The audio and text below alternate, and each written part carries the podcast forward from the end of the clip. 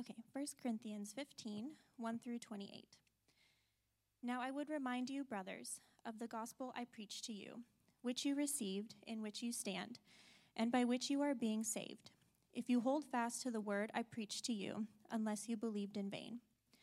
For I delivered to you as of first importance what I also received that Christ died for our sins in accordance with the Scriptures, that he was buried, that he was raised on the third day in accordance with the Scriptures, and that he appeared to Cephas, then to the twelve. Then he appeared to more than 500 brothers at one time, most of whom are still alive, though some have fallen asleep. Then he appeared to James, then to all the apostles. Last of all, as to one untimely born, he appeared also to me for I am the least of the apostles, unworthy to be called an apostle, because I persecuted the church of God. But by the grace of God I am what I am, and his grace toward me was not in vain. On the contrary, I worked harder than any of them, though it was not I, but the grace of God that is with me. Whether then it was I or they, so we preach, and so you believed. Now, if Christ is proclaimed as raised from the dead, how can some of you say that there is no resurrection of the dead? But if there is no resurrection of the dead, then not even Christ has been raised. And if Christ has not been raised, then our preaching is in vain, and your faith is in vain. We are even found to be misrepresenting God, because we testified about God that he raised Christ, whom he did not raise, if it is true that the dead are not raised. For if the dead are not raised, not even Christ has been raised. And if Christ has not been raised, your faith is futile, and you are still in your sins then those also who have fallen asleep in Christ have perished. If in Christ we have hope in this life only, we are of all people most to be pitied. But in fact, Christ has been raised from the dead, the firstfruits of those who have fallen asleep. For as by a man came death, by a man has come also the resurrection of the dead. For as in Adam all die, so also in Christ shall all be made alive, but each in his own order. Christ the firstfruits, then at his coming those who belong to Christ. Then comes the end, when he delivers the kingdom to God the Father after destroying every rule and every authority and power. For he must reign until he has put all his enemies under his feet. The last enemy to be destroyed is death, for God has put all things in subjection under his feet. But when it says, all things are put in subjection, it is plain that he is accepted who put all things in subjection under him. When all things are subjected to him, then the Son himself will also be subjected to him who put all things in subjection under him, that God may be all in all. This is the very word of God.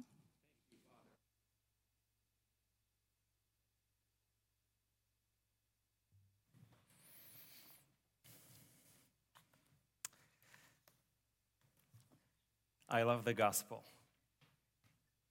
And I love Easter and to celebrate Christ's resurrection. I am not ashamed of that. It is my favorite holiday of the year, and I think Ben shares in that as well. So I'm excited about today's message, which is a reminder of the gospel of resurrection. Now, why is it both necessary and good to be reminded of important matters? Doctors and medical providers periodically have to go through courses to be reminded of skills and guidelines. Pilots must go through checklists and trainings. Industries must be reminded of safety and health standards. Workers have to be reminded of their duties, and so on and so forth. As Ben said, here at Crosstown, every year in August, we go through a three message series that remind us all of three core values, essentials of our church gospel, community, and mission. We are saved by the gospel into a community and for mission. We have received the gospel so that we may live it together and so that we may deliver it to others and remind believers of it. It is both good and necessary to ponder the tenets of our faith, the bonds of our fellowship, and the purpose of the journey that we are on together. It is a way for us to believe, to be discipled in, and to obey what we have been given and what we have been commissioned to do. And the gospel of Jesus Christ is at the very center of it all. The matters of life, death, and resurrection of Jesus are of primary importance to all those who believe the gospel. Such matters of first importance must be rehearsed and are worth repeating. As elders, we have the opportunity to ask prospective members, What is the gospel? And we get to hear people's stories and rejoice in how God worked in them to give them life. The gospel is glorious, it is life giving, it is transformative, it is hope, it is peace. It should be regularly preached to ourselves. It is the good news and the foundation of our salvation. It is the catalyst of our sanctification. It is the assurance of our glorification. It is the object of our faith, and we must believe it in its entirety, in its fullness. But hear this the gospel is not primarily about you and me, it is about God. God who made the world and everything in it, who made us for himself, who sought after us when we ran away, who became man in the Christ, lived a holy life, died an atoning death, was buried, rose again, and is now exalted. A God without whom none of us would exist, without whose mercy none of us would live, without whose grace none of us would be saved, without whose love none of us would be adopted, without whose power none of us would be sustained, without whose assurance none of us would have hope. God has made us for himself, for his glory. And as John Piper says, God is most glorified in us when we are most satisfied in him. The Catechism also says that the chief end of man is to glorify God. The acts of living and proclaiming the gospel are acts of worship to God, whether people believe it or not. The gospel is glorious to be lived and to be proclaimed. Because the gospel is worth to be lived and to be announced to the world in and of itself. Now, one of the pillars of the gospel story is the resurrection of Christ, just as it is one of the pillars of our story, of our hope. Many people's narratives seem to end with the moment of salvation, maybe not focusing on, but sometimes maybe forgetting the promised resurrection and glory that is to come and to be revealed, the promised defeat of God's enemies, the promised kingdom to come. Others think one day in the by and by, our souls will have some disembodied state of bliss somewhere on the clouds out of this world. And some might add harps to that as well. Some even deny that the resurrection will happen, or even claim it has already happened and thus we are free to do whatever we want. But we believers gathered here today and every Sunday, we fellowship together during communion, proclaiming the Lord's bodily death and bodily resurrection until he returns. And that is because Christ is risen, and we will rise again with him. The passage before us today has been on my mind regularly this year, in my prayers and my meditations but also in conversations with people I encounter on their deathbed, whether to give hope to the hopeless or to encourage a believer in the hope that we both share in Christ. And this passage brings to mind three important matters pertaining to the gospel, and they are centrality, consequences, and consummation. The centrality of the resurrection to the gospel of Jesus Christ, the consequences of no resurrection, and the final consummation of our resurrection. The first 11 verses are about the centrality of the resurrection to the gospel of Jesus Christ. It is imperative to remember the gospel and to be reminded of the good news that we received as the power of God for our salvation and to stand fast in it, proclaiming and defending the faith once and for all delivered to the saints, as Jude 1 3 says. Paul identifies here the essential matters of belief central to his apostleship and primary in his preaching. For the Messiah to have died means he must have been born. And for him to be born, he must have also lived. Or the other way, for the Messiah to have lived, he must have been born. Now, insinuated in Paul's message here and from his other writings is the truth that Christ was born of the Virgin Mary through the Holy Spirit as God incarnate in the flesh. He tells Timothy, Great is the mystery of godliness. God was manifested in the flesh. But this passage that we are meditating on today is not an apologetic to convince unbelievers of Christ and of his resurrection. It is primarily to remind believers of an essential pillar of our faith. What the Old Testament prophesied and what the New Testament proved to be true. Christ's work was one of obedience to the Father, an act of propitiation, namely of averting the wrath of God by satisfying it through the offering of himself as a gift, as a sacrifice. His work was one of obedience to the Father, an act of what we call expiation, an atonement of our sins, the taking away of guilt by paying the penalty for our sins. Christ died for our sins, for yours and mine. Golgotha was the day of atonement, it was the true day of atonement. According to the, strict, the scriptures, there had to be shedding of blood, for without shedding of blood, there is no forgiveness of sins. All Old Testament prophecies and sacrifices and every Passover pointed to what Isaiah 53 spoke of as the suffering servant, despised and rejected by men, a man of sorrow and acquainted with grief, even bearing our griefs and taking away our sorrows.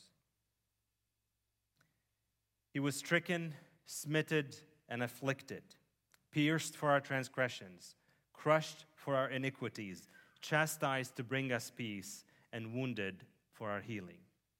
Like a lamb, he was led to the slaughter. Silent, he took the punishment. Obedient, he submitted to the will of the Father to crush him. Dead, he was buried with the wicked. Jesus Christ died for our sins, yours and mine. It was our sin that held him there. It was our transgression that put to death the Lord of life. On a dark Friday afternoon in Gethsemane, the Son of Man was dead. And as was the custom, his body was buried. And for a moment, all seemed lost. The silence was deafening.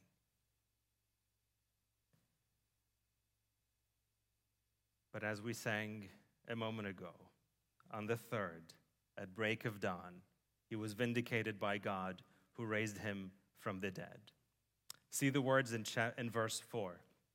He was raised. Paul doesn't say he rose, it says he was raised, declaring that he was righteous. Just as it was the will of the Father to crush him, it was also the will and the pleasure of the Father to raise him from the dead, proclaiming that the righteous one fulfilled the law's demands. He was truly his son with whom he was well pleased. He was pleased to crush him, he was also pleased to raise him from the dead and to vindicate him. Scripture speaks of the Holy One not knowing decay and not seeing corruption in Psalm 16:10 of being given a portion with the many and of dividing a spoil with the strong in Isaiah 53 12. In essence, all prophecies about the Messiah, the sum of the Old Testament, point to death and suffering, to resurrection and to exaltation. The burial of Christ confirms the nature of bodily death, which produced a corpse and affirms that the resurrection is that of a corpse into a living body. I am not trying to prove the resurrection of Christ to unbelievers. I'm here to proclaim it to Christians, named after a Messiah who died, who was raised, who now lives as king forever. For I am absolutely convinced by faith, by reason, by the word, by historical proofs, by the grace of God, and by the Spirit of God that Christ is risen that he has been raised, that he lives, and that we shall rise again with him to live with him eternally. Christ died and was buried. He was raised and he was seen. He lives and he is believed on in the world. All believers, Paul included, take their authority from the resurrected Jesus. Christianity without gospel is lost, and a gospel without resurrection is dead. To preach and to proclaim Jesus Christ is to preach and to proclaim him both dead and resurrected.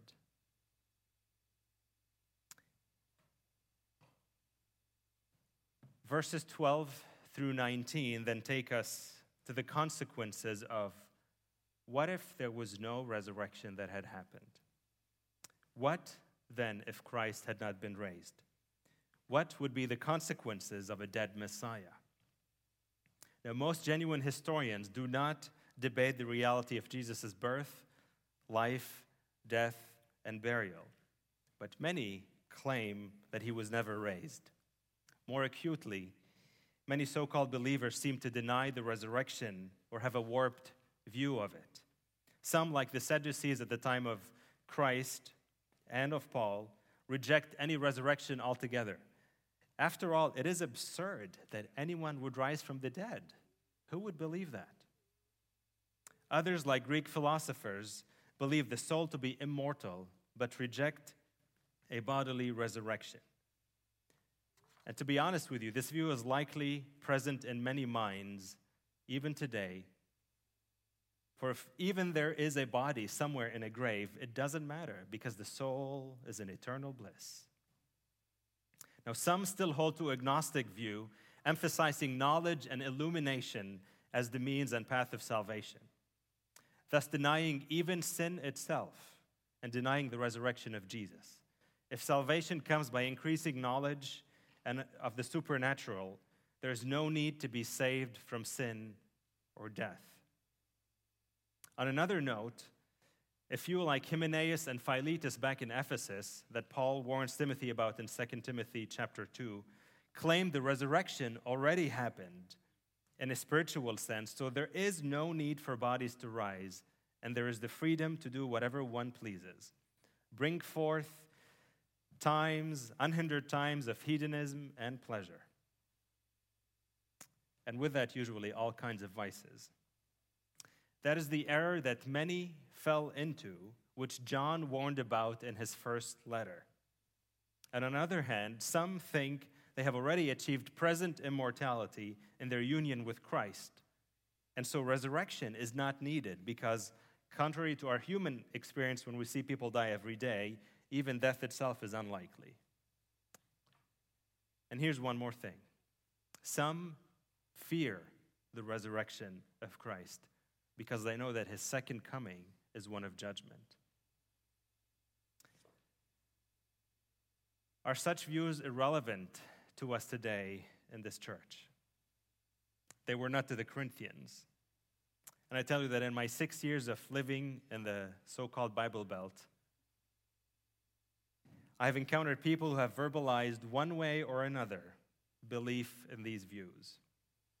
We do not have to go far to encounter or to have to think more relevantly of these matters. Because we live among people who have warped views of God, man, earth, heaven, truth, science, theology, Christology, soteriology, pneumatology, eschatology, ecclesiology, anthropology, biology, sociology, the whole gospel, let alone the resurrection.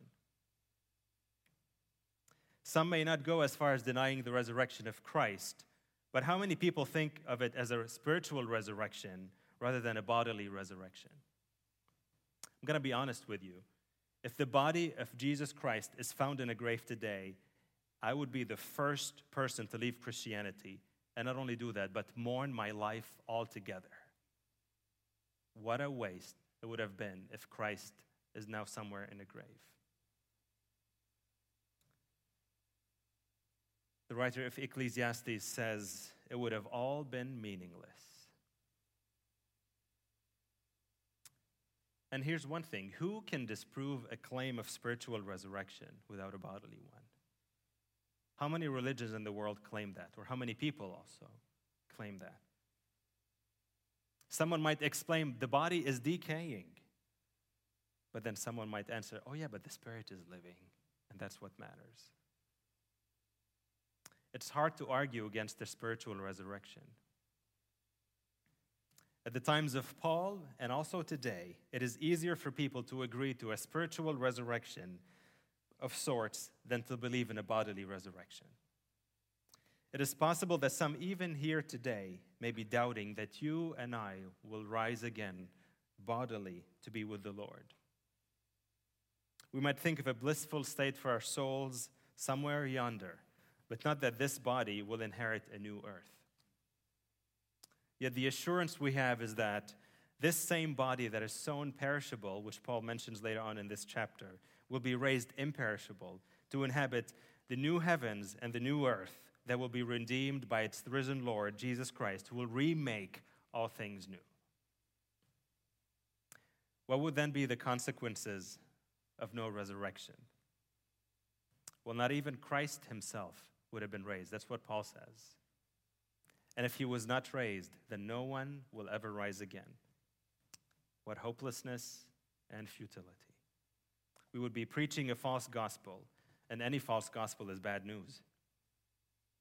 Our faith loses its object and self destructs. We would be lying about God and deserving of punishment, for we would be still dead in our sins. And all who died, that Paul mentions, and all who will die would have had a false hope and will be both physically and spiritually dead for all eternity. The sum of it all would be that we would stink forever. If Christ was not raised bodily from the dead, he would not have been vindicated. His righteousness would not have been counted as our own, and we would still be dead in our sins. Get this Christ died not only to save us from past sins, but from ongoing sinfulness and to deliver us from our bondage to destruction and to sin and to death. So if Christ was not raised, Romans 1 would turn to there would be now and forever eternal, continual condemnation. A loss of our future in Christ is also a loss of the present and of the past. To deny the resurrection of Jesus Christ is to deny the gospel and to despair of life. How foolish we would be found if we had placed all our hope in a dead Messiah or one that was only spiritually alive. It would indeed be pitiful. If Christ was not raised bodily, death would not be defeated. What are we even gathered here for today? Let us eat, drink, play, and destroy this world, for there would be nothing to look forward to beyond living a life of hedonism and unrestrained pleasure.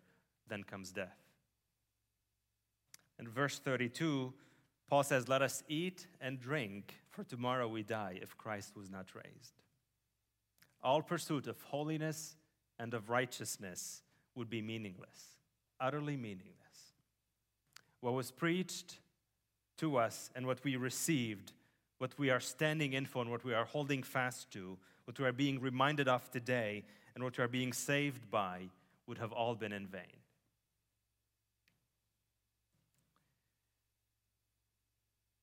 When I was preparing for today's sermon, I was going to stop at verse 20 or verse 19. But you cannot skip a good but. But if Christ has been raised, but if Christ has been raised, his resurrection sets in motion our resurrection and the consummation of God's saving acts through the ultimate defeat of all his enemies. Paul says, but in fact, Christ has been raised from the dead. The resurrection of Christ activates a chain reaction of events that can only lead to final victory and eternal glory. There is no other outcome. Every step of our walk on that path will be punctuated by hope, maintained by assurance, decorated with promises of God, and filled with expectation that we will rise again with Him. Every harvest begins with anticipating one fruit that has come to maturity, that when you taste the sweetness of it and see how beautiful it is, you realize with much hope how much of a harvest you are expected to see coming forward toward you. An abundance will follow. And such is Christ's resurrection. Once you taste and see it, you know that there is a harvest from all peoples of the earth that will be resurrected again to worship him forever and ever. No wonder he is the Lord of harvest. That is why the dead in Christ are referred to as having fallen asleep. This is a euphemism. This is not a change of the reality of death. But he uses that word both here in 1 Thessalonians 4 because the dead in Christ do not perish. They truly rest in peace on hope of the resurrection. And as the dead in Christ rise bodily to eternal life, death is defeated, for it has no more hold on us. Death is swallowed up in the victory of the resurrection of Jesus Christ and of his saints. Death has ruled for thousands of years. The first man received life and was given dominion and authority. But through the sin of this one man, Adam, death entered the world and came to all people. But the second man, whose gospel we received, we now preach, we are saved by, and in which we stand, whose gospel we are being reminded of today, and the gospel that we must hold fast to. This Son of Man brought forth resurrection and gave life to all believers, past, present, and future. The Greek word for all, pantes, in this passage means all, which means everyone. So in verse 22, Paul says, For as in Adam all die, and then he says, So also in Christ shall all be made alive. And then he qualifies the second all in verse 23. It says, At his coming, those who belong to Christ. Those are the all who will rise again with Christ. He is not preaching universalism here. Universalism would deny the reality of Christ's death and resurrection if everyone is going to inherit eternal life. Nor are we to preach such a false doctrine. Nor is he talking here about the general resurrection for the final judgment. He is speaking of the victorious resurrection of the children of God to inherit the new heavens and the new earth and the second coming of Christ. Now, speaking of judgment, for the time being, there is still evil and death in this world.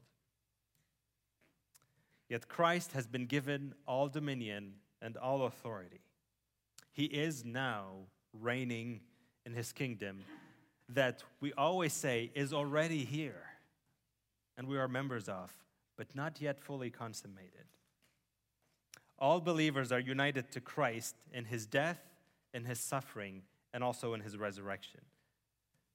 And Christ must reign until the resurrection of all believers is declared at the second coming, when his glory will be revealed for all of us to see. His kingdom, not just all of us, for the whole world to see when also his kingdom will destroy death and his will shall reign supreme over believers and unbelievers in every place and in every way. The first Adam brought sin, death, and destruction. The second Adam brought righteousness, life, and victory. He died as a judged man, he was raised as the judge of men. For when he returns, he will bring justice, the justice that we and the whole cosmos are yearning for. A good justice, a perfect justice, one that will judge the wicked and destroy all the enemies of God. Paul says in Acts 17:31 that God has fixed the day on which he will judge the world in righteousness by a man of he, whom he has appointed, and of this he has given assurance to all by raising him from the dead. Christ's resurrection means perfect justice. He will destroy every rule, every authority, and every power of his rebellious enemies because he shares his glory with no other and he rules the world with righteousness. God's enemies are the ones who are threatened by a risen Messiah, not us. For this is the God whom we serve and worship. Who is with us and for us, who was stronger than anything against us, who has adopted us into his family, who has given us his spirit as assurance and seal of our inheritance, who is calling all peoples to worship him, who has shared with us the gospel to both proclaim it to others and to hold fast to it, so that we may share in Christ and in his kingdom. The resurrection of this slain Lord of life has indeed irreversibly set in motion events that cannot be thwarted by anyone, but they can only be brought to full fruition the resurrection of believers to eternal life and the defeat of death forever. One of the commentators says Christ's resurrection demands a resurrection. Otherwise, death is never defeated, and God would not be all in all. But God will be all in all, and he shall reign forever and ever. So it is good for us to celebrate the resurrection of Christ. Easter every day. And if that is too much for you, at least Easter every Sunday, because we gather together to celebrate Christ's resurrection every Lord's Day. Yeah. Brothers and sisters, I cannot hide my excitement as I study this great passage. The central crux of our faith is the sacrificial death of Jesus and his glorious bodily resurrection. History, past, present, and future, has been forever changed because Christ was raised from the dead. No matter if they change the designation to BCE and ACE, it is the event that has divided history because Christ is risen. We no longer live in fear of judgment. We do not work in hope of salvation. We do not separate from the ailments and the realities of the world in search of enlightenment. We do not practice religious observances to appease a deity.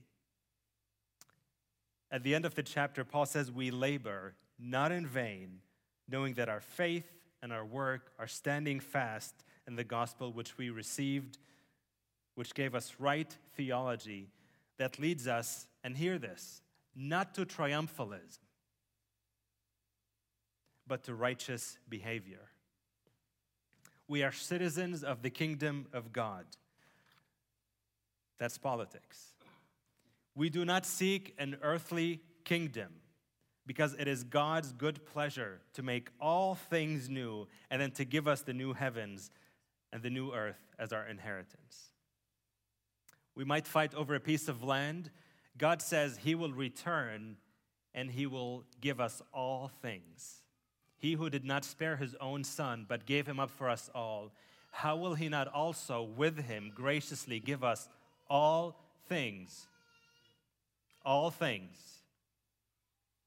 Every piece of land we fight over,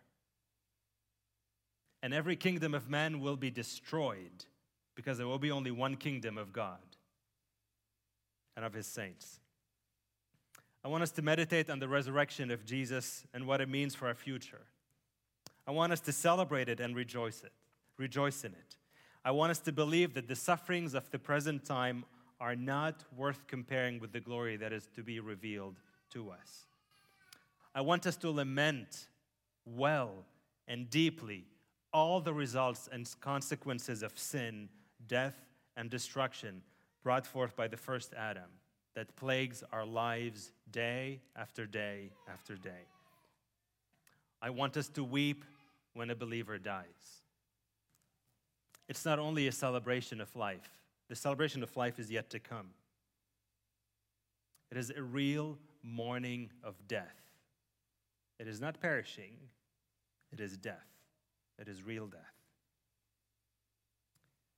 But also, I don't want us to mourn in vain and not in despair, but in the hope and full assurance that Christ is risen that he reigns, that he has all power and all authority, that he will defeat all his enemies, death included, that he will graciously give us all things, and that we will reign with him, that your body and my body, believer, will be raised imperishable and be given glory and power as we bear the image of the man of heaven and are transformed more into his likeness. Christ's resurrection does not only bring judgment, but healing to the world. The body that is plagued by blindness, brokenness, cancer, celiac disease, COVID, dementia, diabetes, fatigue, Friedreich's ataxia, Guillain Barre, hypertension, injury, insomnia, kidney disease, lactose intolerance, pains, pulmonary fibrosis, weakness, and many, many ailments. This body will, in a moment, in the twinkling of an eye, be transformed into the likeness of Jesus Christ, our Lord. We will put on immortality, and we will see all things subjected to Christ, who in turn will subject all things to the Father. Paul says in Philippians 3:21 that he will transform our lowly body to be like his glorious body by the power that enables him even to subject all things to himself. If we suffer with him, we will be glorified with him. Our present suffering will be turned to glory in the resurrection because resurrection means bodily life after death in a renewed world that is remade by God for his kingdom, for his church, and for his glory. He brings radical judgment, he also brings radical healing. This is the gospel which we are being reminded of today, in which we stand, by which we are being saved into glorious resurrection with the Lord of life. Because Christ has been raised from the dead, he is worthy of our proclaiming him and of our suffering for him, for he will be raised and glorified with him. And we shall be like him and see him as he is. Resurrection occupied the minds of believers for decades after Christ was raised. Let it occupy our lives and minds again today. Our worship every Lord's Day is a foretaste of our final resurrection because nothing and no one can take away from us the living hope that is Jesus Christ, in whose power and in whose life we stand sealed for a glorious resurrection that will soon be revealed to us. Church of Christ, invincible, incorruptible, imperishable. Hope in Christ, for Christ is risen and he is our life. Father God, we praise you and give you praise, honor, glory, and power, for all authority and dominion has been given to Christ.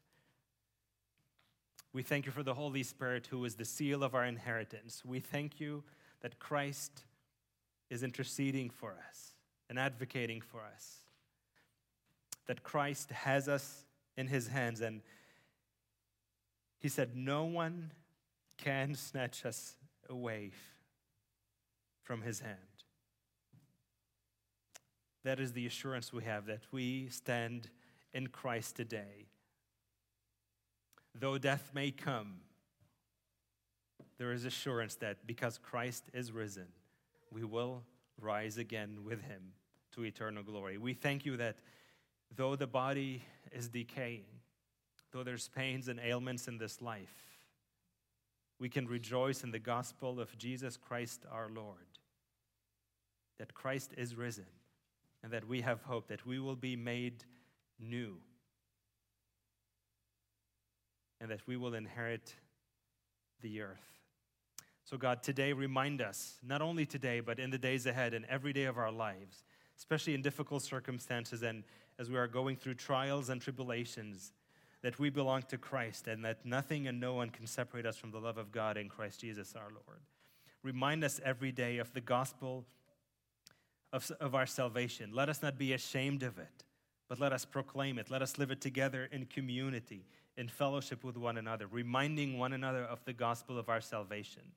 Let us also live it for mission, for that is the purpose that you keep us here, so that we may proclaim the excellencies of you who called us from darkness into marvelous light. So, God, we pray that we would live every day with that reality and truth that Because Christ is risen, we have hope that nothing and no one can quench, and we have assurance that we are our Lord's, and that one day we will see you face to face, and we will rejoice and proclaim glory forevermore to our God. We pray this in Christ's name. Amen.